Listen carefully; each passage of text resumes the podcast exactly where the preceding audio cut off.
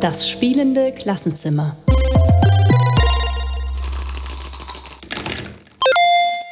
Herzlich willkommen zu einer neuen Folge im spielenden Klassenzimmer, liebe Zuhörerinnen und Zuhörer und hallo Daniel. Hallo Daniel, freut mich, äh, dich zu hören.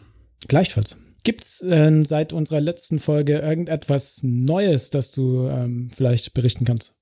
Tatsächlich ja. Ähm, eigentlich auf unsere letzten beiden Folgen bezogen, ähm, weil du hast mich so begeistert mit deiner Vorstellung der Spiele, ähm, dass wir uns hier äh, Concept Kids angeschafft haben. Ähm, und äh, das ist ja offiziell erst ab vier und unser Jüngster hier ist gerade dreieinhalb und spielt das mit Begeisterung. Also das ist unglaublich toll zu sehen. Und die Story Cubes hatte ich bisher auch noch nicht. Die habe ich gekauft, will den mal mit in den Unterricht nehmen, habe ich noch nicht gemacht, aber die liegen auch schon hier. Also, äh, was ich sagen wollte, vielen Dank für die guten Tipps. Klasse, es freut mich sehr. Ähm, ich bin gespannt gerade, also schön, wenn ihr da zu Hause viel Spaß habt und äh, bin aber auch gespannt, wie das mit den Story Cubes in der Schule dann äh, funktioniert. Ja, und Konzept Kips, äh, genau, habe ich mir auch schon in den Hinterkopf notiert. Im Moment unterrichte ich ja Spanisch als Fremdsprache. Das heißt, sobald wir da bei den entsprechenden Adjektiven sind, wird das auch mitgenommen in den Unterricht. Aber es war zu Hause hier der absolute Knaller. Und das, was ich jetzt besonders schön fand, ne, du hast halt einen dreieinhalbjährigen, der das das fand ich völlig irre, eben selbstständig spielen kann. Ja, also, also nichts mit den Eltern dabei natürlich, aber der zieht das aus dem Regal und sagt, hier, das mit den Tieren will ich nochmal spielen. Und dann legt er los und äh, gibt Tipps und äh, nimmt beide Rollen ein, als Tippgeber und als Ratender. Also da, ähm, es war so ein bisschen, ich finde die Idee toll und wir haben das mal vor, weiß nicht, drei, vier, fünf Jahren ausgeliehen gehabt und da wieder zurückgegeben ähm, und haben das mit dem Älteren gespielt und dachte, ja, das hat damals ganz gut gepasst, da war der aber schon fünf. Probieren wir es mal mit dem, mit dem dreieinhalbjährigen und ich bin erstaunt, äh, wie gut das funktioniert. Also wirklich toll. Klasse, klasse, freut mich sehr. Mir fällt gerade ein, ich habe äh, gestern auch äh, noch ein paar Spiele aus dem Spieleregal rausgezogen, kleinere Spiele, die haben jetzt, ähm, über die haben wir gar nicht gesprochen, aber die habe ich jetzt auch in der Schulklasse ausgeliehen und bin mal gespannt, was da die was da die, das Feedback sein wird. Also ähm, vielleicht werde ich die Spiele auch nochmal vorstellen, wer weiß. Wenn du ein Feedback kriegst, dann äh, genau, erzählst du das mal, vielleicht auch gar nicht ausführlich vorstellen, sondern auch nochmal sagen, wie das Feedback war. Also ähm, das finde ich ja spannend. Äh, hat die Klasse bei dir angefragt oder wie war nee, das? Nee, äh, ich habe das erfahren, dass quasi dort Spiele verwendet werden im ähm, vor dem Unterricht in der, in der Freispielphase in der Schule meines Sohnes und äh, genau und äh, werde ich das jetzt einfach mal also ich habe jetzt welche mitgegeben und jetzt überlege ich gerade, ne, die Spiele, über die wir hier sprechen, was du ja auch erwähnt hast, letztes Mal Just One, haben wir ja hier auch zu Hause. Oder äh, Codenames haben wir, glaube ich, nur die Pictures-Variante oder Codenames XXL. Ähm, wie auch immer, überlege ich gerade, ne, dass, dass ich ja selber gerade nicht unterrichte, aber ich habe natürlich Kontakte, jetzt zum Beispiel über meine Kinder oder auch über Kolleginnen und Kollegen, dass man einfach die Spiele, über die wir hier sprechen, auch ausleihen könnte und dann ne, schauen kann, ob, was da so die Resonanz ist und das Feedback. Genau. Ja, klingt gut. Also erzähl mal, wenn du ein bisschen Rückmeldung dazu bekommst ähm, und dann kannst du in der Gelegenheit nochmal erzählen, wie das mit der äh, Freispielphase vor dem Unterricht funktioniert. Äh, das klingt auch erstmal spannend, aber ähm, verschieben wir vielleicht auf eine der nächsten Folgen. Genau, genau. Lasst uns doch äh, heute mit äh, weiteren Spieleideen ähm, für den Unterricht weitermachen. Ja, ich habe eine Idee mitgebracht und ähm, vielleicht kennst du das oder hast du das schon mal erlebt. Ähm, das ist ganz typisch für britische oder irische Pubs, das sogenannte Pub-Quiz. Hast du an so einem Quiz schon mal teilgenommen? Ja, sehr, äh, also in, in, in einem Irish Pub oder in verschiedenen Irish Pubs habe ich daran schon öfter teilgenommen. Sehr spaßig, macht äh, habe ich früher gern gemacht, zu Studentenzeiten. Ah, also zu Studentenzeiten. Das ist etwas länger her, richtig? Ja. Hast du trotzdem noch eine Idee, wie das funktioniert, grundlegend? An was erinnerst du dich? Äh, dass man an äh, Teams bildet, die an verschiedenen Tischen sitzen oder man macht an seinem Tisch ein Team und äh, dann gibt es immer verschiedene Runden, über die quasi gespielt wird. Und ein MC oder wie auch immer, ein Showmaster gibt immer neue Fragen rum und am Schluss wird geschaut, wer die meisten Fragen richtig beantwortet hat. So ungefähr? Genau, und zwar welches, welches Team, ne? Genau. Ja. Also es ist nicht einzelbezogen, sondern das ist das Besondere. Ähm, ich glaube, viele Menschen mögen Quizspiele nicht so gerne, weil die oft eben das Einzelwissen oder das Wissen von einzelnen Personen in den Mittelpunkt stellen. Und das ist das Tolle am Pubquiz, dass man eben mit ganz unterschiedlichen Menschen am Tisch sitzt und jeder kann was beitragen an verschiedenen Stellen. Meistens sind es ja auch Allgemeinwissensquiz, da geht's über Sport, Promis, Musik, Literatur und ähm, jeder hat so seine Stärken und Schwächen. Und das finde ich tatsächlich auch das Schöne daran. Außerdem ist es wahnsinnig gesellig, wenn man dann eben in, im Pub sitzt. Und ähm, in der Regel macht man auch nach jeder Runde so eine Zwischenwertung. Die Teams geben sich gegebenenfalls noch Namen. Ne? Und dann, äh, genau, hast du so eine schöne Atmosphäre. Dann jubelt man, wenn man da aufsteigt im Ranking, weil man die Fragen richtig beantwortet hat.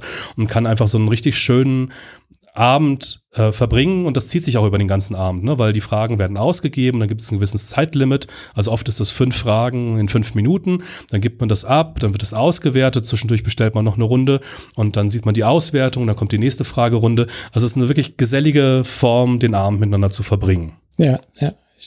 Die, die Erinnerungen werden gerade immer wacher. Sehr schön gewesen.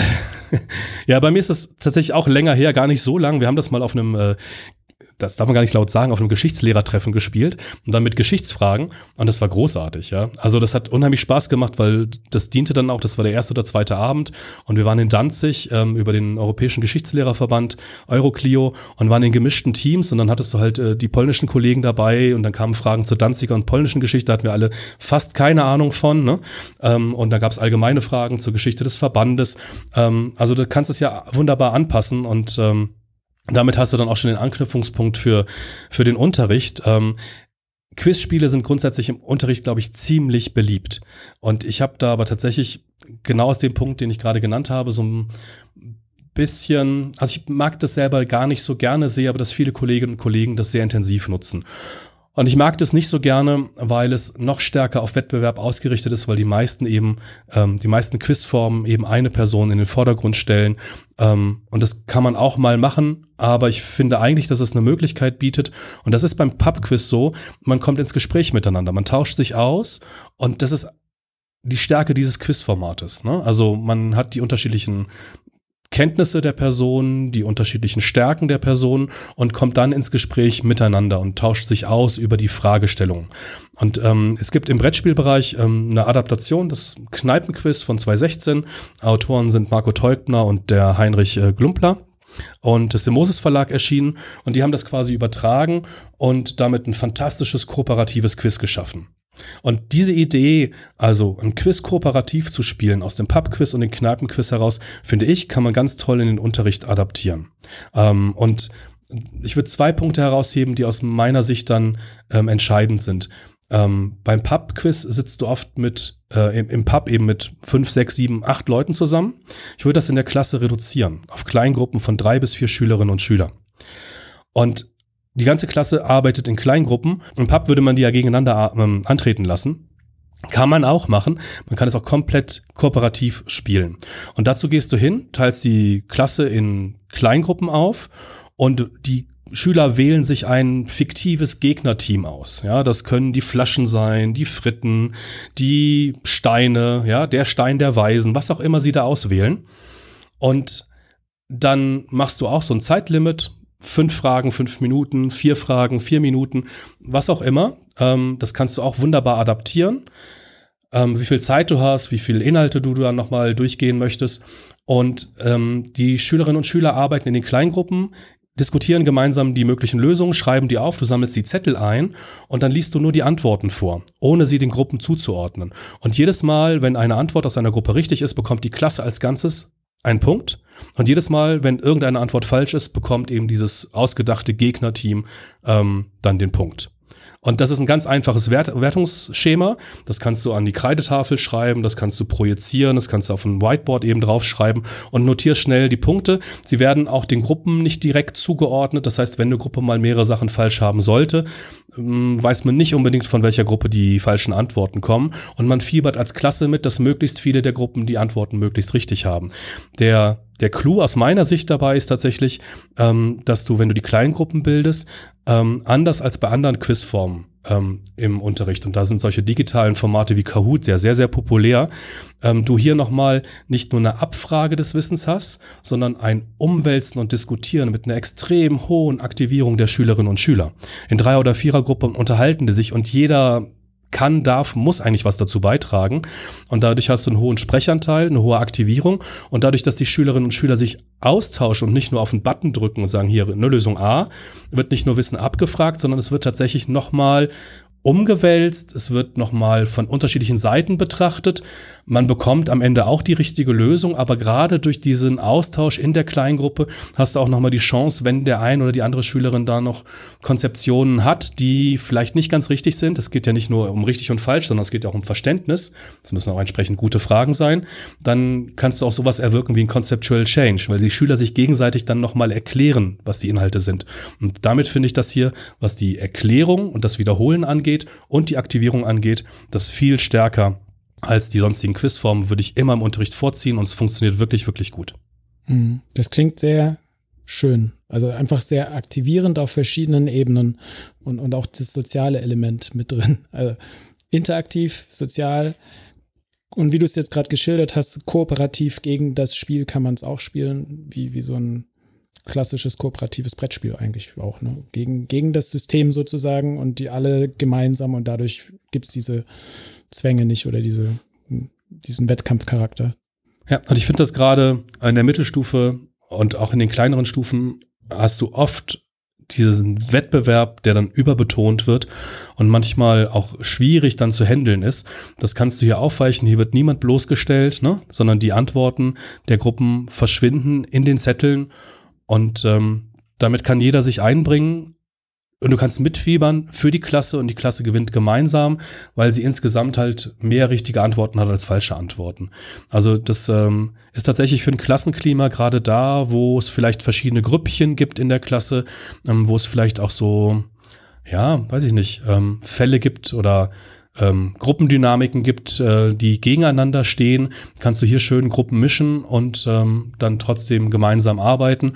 Und damit können die Schülerinnen und Schüler auch erleben, mh, dass jemand, mit dem sie sonst vielleicht nicht so gut zusammenarbeiten, den sie persönlich vielleicht nicht so mögen, aber in so einer Gruppenrätsel-Quizphase eben tolle Sachen beisteuern kann. Ne? Also man kann wirklich die, die Stärken der, der Schülerinnen und Schüler hier rausstreichen, während die Schwächen eben ähm, ein bisschen verdeckt werden. So, genau. Ich hätte auch ein Spiel mitgebracht. Beziehungsweise ich habe ich, ich hab heute zwei Spiele dabei. Ähm, auch, ähm, wie soll ich sagen, ähm, geht es viel um Kommunikation. Ähm, auch Partyspiele, sogenannte Partyspiele, aber keine Quizspiele im, im klassischen Sinn. Wobei, das erste könnte man vielleicht auch so als Quizspiel bezeichnen. Mal gucken, steht hier was auf der Team Challenge, so nennt sich das Format hier. Ähm, also als erstes äh, Word Slam Family habe ich mitgebracht. Äh, also wie gesagt, ein, Kommunikationspartyspiel, so schätze ich es ein.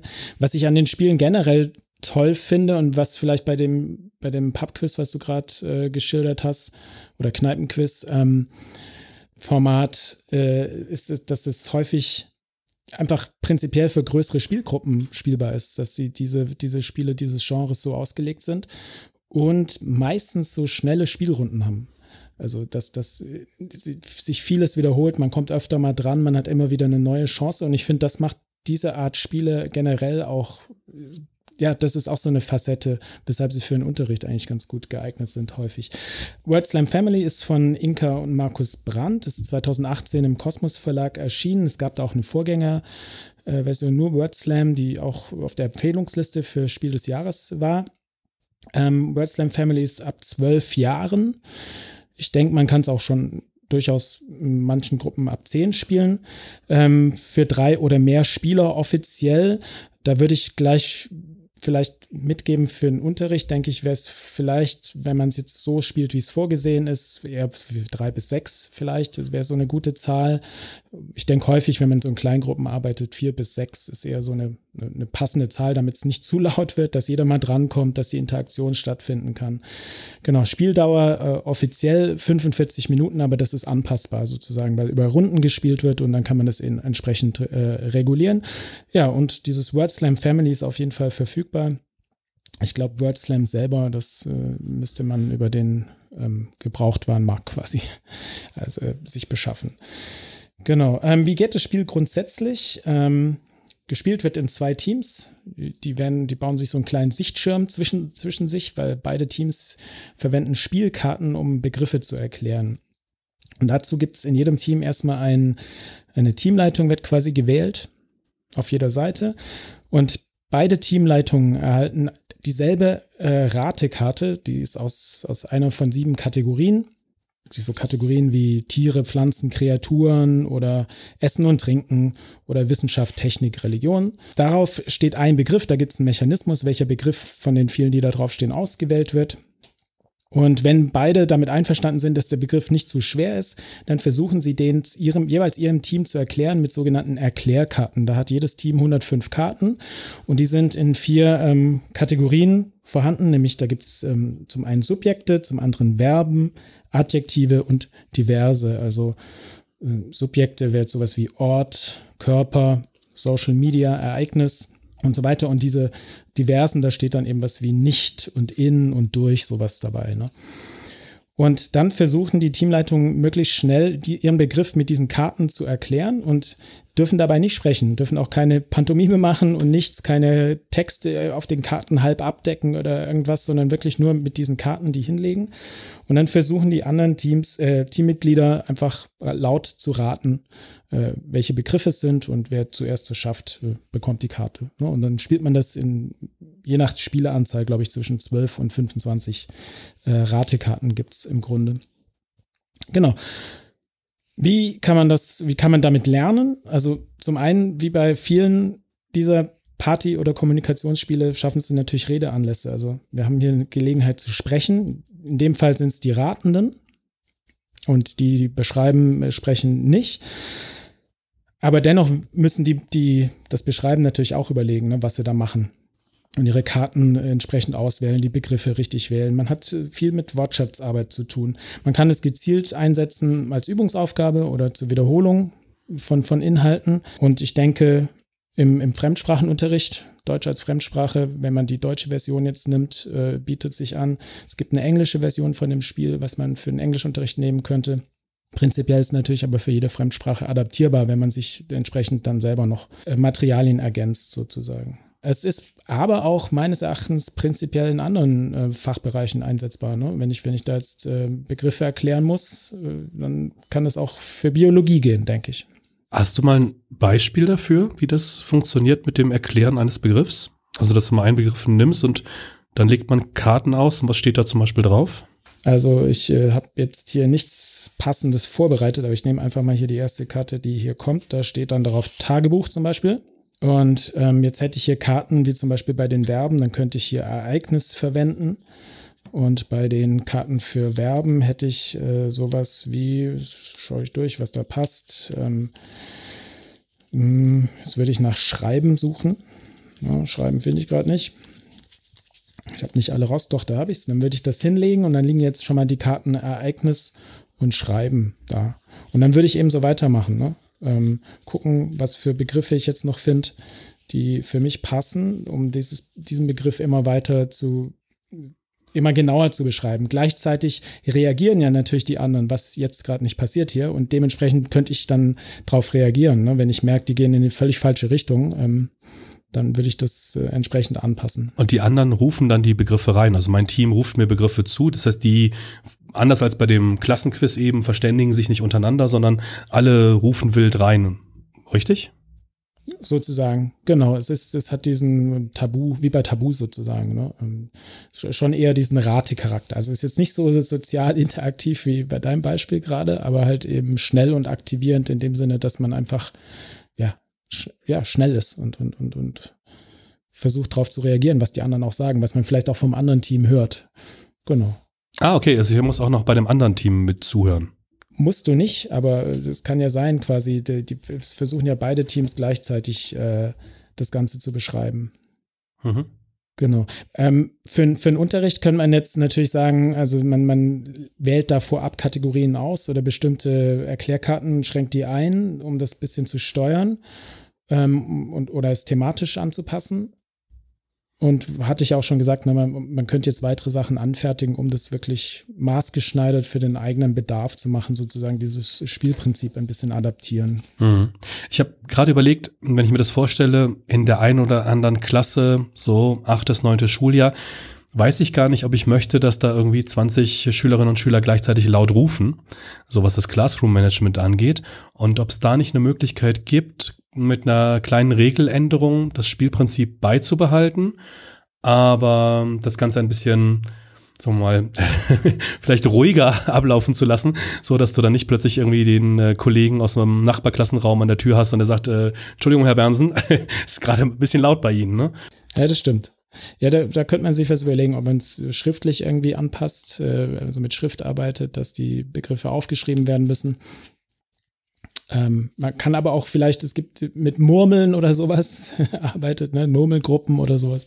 Genau, also ich habe gerade überlegt, ob das funktionieren würde, aber ich habe es auch noch nicht gespielt mit der Klasse, ähm, ob das funktionieren würde, dass man sagt, naja, das, die Ratenden müssen sich auf einen Begriff einigen und dürfen eben nur einen Begriff nennen. Das heißt, die müssen dann auch abwarten, wie viel Tipps sie nehmen, müssen gucken, wie weit ist das andere Team Genau, und dürfen aber vielleicht auch zwei Begriffe maximal oder drei. Also das heißt, die müssen sich, müssten sich dann absprechen und dürfen dann nur eben einen Begriff oder drei Begriffe nennen als Rateversuche. Ähm, und damit hättest du halt nochmal eine Interaktion zwischen den Ratenden im Team und gleichzeitig äh, rufen nicht alle wild rein und das wird ein, je nach Klasse ist es, glaube ich, nicht ideal, das so zu spielen, wie es in den normalen Regeln halt, halt enthalten ist.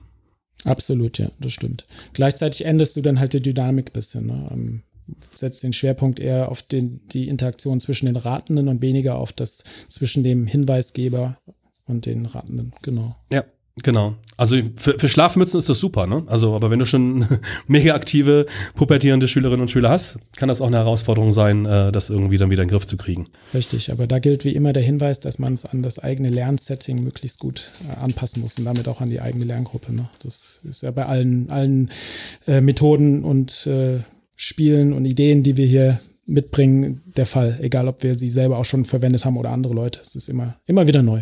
Und deshalb gibt es auch nicht das perfekte Spiel, sondern es hängt tatsächlich eben, wie du sagst, vom Setting und von der Gruppe ab. Wenn du eine Gruppe hast, die tatsächlich eher ein bisschen schläfrig daherkommt, kannst du die sehr stark damit aktivieren und wach machen. Und dann ist es vielleicht auch nur eine kleine Aktivität am Anfang der Stunde und danach machst du andere Dinge.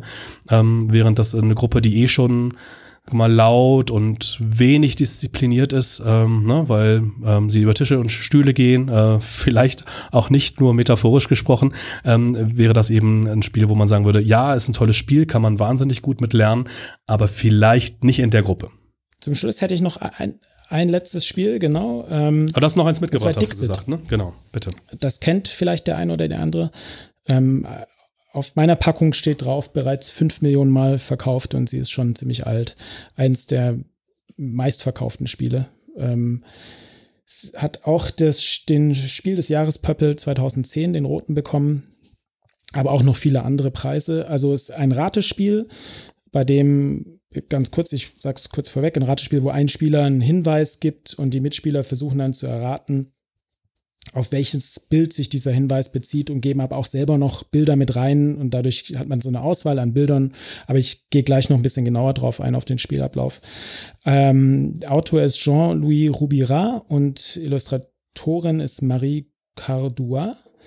Es ist 2008 bei Liebe Lut zum ersten Mal ähm, erschienen und es gibt inzwischen sehr viele Varianten auch davon. Es gibt ein regelrechtes Dixit-Universum. Ich glaube, so wird es auch beworben auf der Homepage des Verlags. Ist ab acht Jahren für drei bis sechs äh, Spieler und Spielerinnen und Spieldauer etwa 30 Minuten. Und ja, ist auf jeden Fall verfügbar. Auch im gut sortierten Fachhandel oder online oder wo auch immer man sich das erwerben möchte. Ähm, kennst du's? Dixit? Oder, also was heißt, du kennst es bestimmt, aber hast du es schon gespielt? So wollte ich fragen. Ja, aber es ist ewig lange her. Wir haben es äh, nicht äh, bei uns im Schrank stehen, tatsächlich. Ähm, ich erkläre einfach nochmal kurz, wie es geht. Es, man hat eine Menge Bildkarten, auf der Szenen abgebildet sind. Szenerien, die recht vage sind, die äh, alles Mögliche bedeuten könnten. Ich hole mal eine Karte aus der Schachtel. Dann sieht man darauf zum Beispiel zeige dir das hier mal, eine, eine riesige Muschel an einem Strand, vor der ein mhm. wahrscheinlich Junge mit einem gelben Regenmantel hineinschaut. In der Muschel sind viele kleine Dinge, die ich gerade nicht erkennen kann. Vielleicht sind das Schnecken. Dahinter das Meer, der Horizont, der Himmel, Fußspuren im Boden. Es lässt einfach Raum für Interpretation, dieses Bild. Und jede Spielerin erhält sechs solcher Karten Und einer wird dann zum Erzähler erkoren, quasi ist der aktive Spieler, erzählt etwas oder gibt einen Hinweis. Es kann eigentlich alles sein, von einem einzelnen Wort bis hin zu einem Shakespeare-Zitat oder auch irgendeine Passage, die einem gerade einfällt. Es kann alles sein. Man kann auch ein bisschen schauspielern ähm, und gibt dadurch quasi einen Hinweis auf ein Bild, das man da hat. Das wählt man aus, legt es verdeckt ab. Und jetzt schauen die anderen nach in ihren sechs Karten nach, was welches von ihren Bildern passt auf diese Beschreibung so ungefähr und geben diese eine Karte dann auch wiederum verdeckt dem Erzählenden. Der legt die dann alle aus, gibt da kleine, legt da kleine Nummern ran und dann hat jeder ein Abstimmungskärtchen und sagt mit diesem Abstimmungskärtchen auch wieder verdeckt, ich glaube, das Bild ist das Richtige vom Erzähler. Wird aufgedeckt und dann gibt es so eine Punktewertung. Wenn es erkannt wurde, kriegt man Punkte oder wenn, also wenn nicht alle was das Bild erkannt haben, aber wenigstens eine Spielerin, dann gibt es so und so viele Punkte. Wenn gar keiner es erkannt hat oder alle, dann gibt es weniger und so weiter. Und dann kriegt man noch Punkte, wenn, wenn andere Leute quasi das eigene Bild gewählt haben. Also nicht das von, vom Erzählenden, sondern das, was man selber rausgesucht hat. Genau. Ich finde ein wunderschönes Spiel, das ich jetzt noch nicht im Unterricht verwendet habe. Aber ich weiß, dass es ganz viele Leute gibt, die das machen. Ich denke, in die Show Notes können wir vielleicht auch einen oder anderen Link hinzufügen von anderen Lehrenden, die dazu Ideen haben. Es ist einfach, ich finde, ein wunderbar kreatives Sprachspiel, bei dem man so ein bisschen ins Träumen kommt, ins Überlegen, was könnte ich da machen und man wächst da manchmal über sich hinaus fast schon. Man muss natürlich dazu sagen, man muss auch ein bisschen der Typ dafür sein. Es liegt vielleicht nicht jedem, jetzt mal aus dem Stegreif, sich irgendwas Kreatives auszudenken zu diesem Bild. Und vielleicht gibt es manche Spielende, die da sitzen und sagen, ja, was soll ich mit dieser Muschel hier? Und der Junge, das passt doch nicht zusammen. Ne? Also äh, ganz klar äh, ein, ein kreatives Spiel, das vielleicht nicht für jeden was ist. Was ich jetzt so an Hinweisen hätte dazu, vielleicht auch wenn ich es noch nicht selber verwendet habe, ist, dass, dass man gerade, weil es so sprachlich kreativ ist, dass man schon ein höheres Sprachniveau wahrscheinlich bräuchte, um es anzuwenden. Also im europäischen Referenzrahmen gesprochen, irgendwie ab, ab Stufe B vielleicht. Und dass man das vielleicht mit Gruppen spielt, die dann nicht zu divers sind in ihren sprachlichen Kompetenzen, sondern schon irgendwie die Gruppen so einteilt, dass es einigermaßen passt vom Sprachniveau her. Ähm, und dann hat das Spiel halt die Herausforderung, dass man die Dinge nicht zu genau beschreiben darf und auch nicht zu vage. Also das, ist, das muss man so sich ein bisschen reinfinden und deshalb sollte man schon mehrere Runden spielen. Ich glaube, es gibt viele Spielende, die das Spiel eigentlich gerne spielen würden oder denen es gefallen könnte, kann ich mir vorstellen, die sich aber vielleicht in der ersten und zweiten Runde noch abschrecken lassen, weil sie nicht genau wissen, wie sie das machen sollen. Und dann, wenn man da reinkommt, äh, kann ich mir vorstellen, dass es für viele dann doch ganz nett ist, aber es hat so eine Hürde am Anfang. Mhm. Du hast wahrscheinlich pro Spielepackung auch ganz viele Karten, so dass du im Prinzip ein Exemplar für eine Klasse brauchst und nicht mehrere Exemplare und kannst eben jeder Kleingruppe dann äh, einfach einen Stapel Karten in die Hand drücken und mehr brauchen sie eigentlich nicht, ne? Genau, da sind, äh, ich glaube, 84 Karten sind drin. Also es ist ein, ein dicker Stapel, wie du hier siehst. Ähm, auf jeden Fall. Und, und, und für den nächsten, man könnte es dann immer wieder verwenden, wenn man darauf achtet, irgendwie, dass die, die Gruppen, die nicht immer wieder die gleichen äh, Bilder bekommen. Hm. Dafür wird es ja schon reichen, wenn du die Karten gut durchmischst. Also kann ja ein oder zwei Karten können ja identisch sein, das wäre ja gar nicht schlimm, weil sie ja im Kontext der anderen Karten oder in Beziehung zu den anderen Karten gesetzt werden. Und dadurch, also darauf, wenn ich es richtig verstanden habe, kommt es ja dann auch an. Genau. Dass es äh, die Karten nicht für sich alleine stehen. Ja, je, je mehr man jetzt quasi sein eigenes Bild, wenn, wenn man nicht der Erzählende ist, wenn man ein Bild findet, das dem trotzdem gut zu dem passt, was derjenige oder diejenige gerade gesagt hat, dann genau, dann hat man ja Chancen, dass man da Punkte abgreift. Insofern, äh, ja, die, die Bilder passen jetzt nicht wirklich eins zu eins zueinander, ne? Das, das nicht, aber das, das passiert halt während des Spieles, dass dann also ich beschreibe irgendwas mit Blau und Blau ist dann halt auf vielen Karten drauf oder irgendwas mit Traum und das könnte auf das und das passen. Da, da wird man dann eben sprachlich doch sehr kreativ, was man dazu sagt. Manchmal hat es vielleicht auch gar nichts direkt mit dem, was drauf abgebildet zu tun ist, sondern irgendeine so Interpretation, die jedem, wo man hofft, dass die jedem sehr nahe liegt oder auf, auf den Lippen liegt sozusagen. Ja. Ja, also auf jeden Fall ein schönes Spiel. Ich habe es auch im Unterricht noch nicht eingesetzt tatsächlich, aber wie du sagst, es äh, bietet sich zum kreativen Erzählen, Zusammenkommen an und ähm, ich kenne auch viele Kolleginnen und Kollegen, bei denen das äh, im Material drin ist. Also tatsächlich ähm, ein Klassiker. Ähm, da haben wir schon ein paar genannt. Ne? Tabu ist so ein Klassiker und Dixit gehört da, glaube ich, im selben Maße zu. Klassiker in dem Sinne, dass das tatsächlich schon in den Schulen angekommen ist ähm, und schon lange in den Schulen angekommen ist. Es war auch ein Spiel, was, glaube ich, sehr schnell für den Schulunterricht adaptiert worden. Genau, das war es von meiner Seite. Ja. Vielleicht auch der Vorteil, ja, dankeschön. Vielleicht auch ein Vorteil. Ich habe gerade überlegt, warum sind das gerade die beiden Spiele, die so schnell Zugang zur Schule gefunden haben. Und ähm, ich habe ja gerade adaptieren gesagt und selbst ein bisschen gezögert. Man braucht sie eigentlich gar nicht adaptieren. Ja, du kannst sie so quasi eins zu eins mitnehmen und einsetzen. Und vielleicht ist das der Punkt ähm, bei den beiden Spielen jetzt zumindest, warum sie eben schnell auch in den Schulen aufgetaucht sind. Aber das ist nur eine Vermutung. Ja, aber kann ich mir auch sehr gut vorstellen. Wie sieht's aus? Wollen wir die Spieleschachtel schließen? Ähm, genau. Vielen Dank für die, für die beiden Spiele, die du vorgestellt hast. Ähm, ich habe keine Fragen dazu, habe verstanden, wie sie funktionieren, wie ich sie nutzen könnte. Insofern gerne Deckel drauf. Deckel drauf. Dann bis zum nächsten Mal. Tschüss. Bis zum nächsten Mal. Ciao.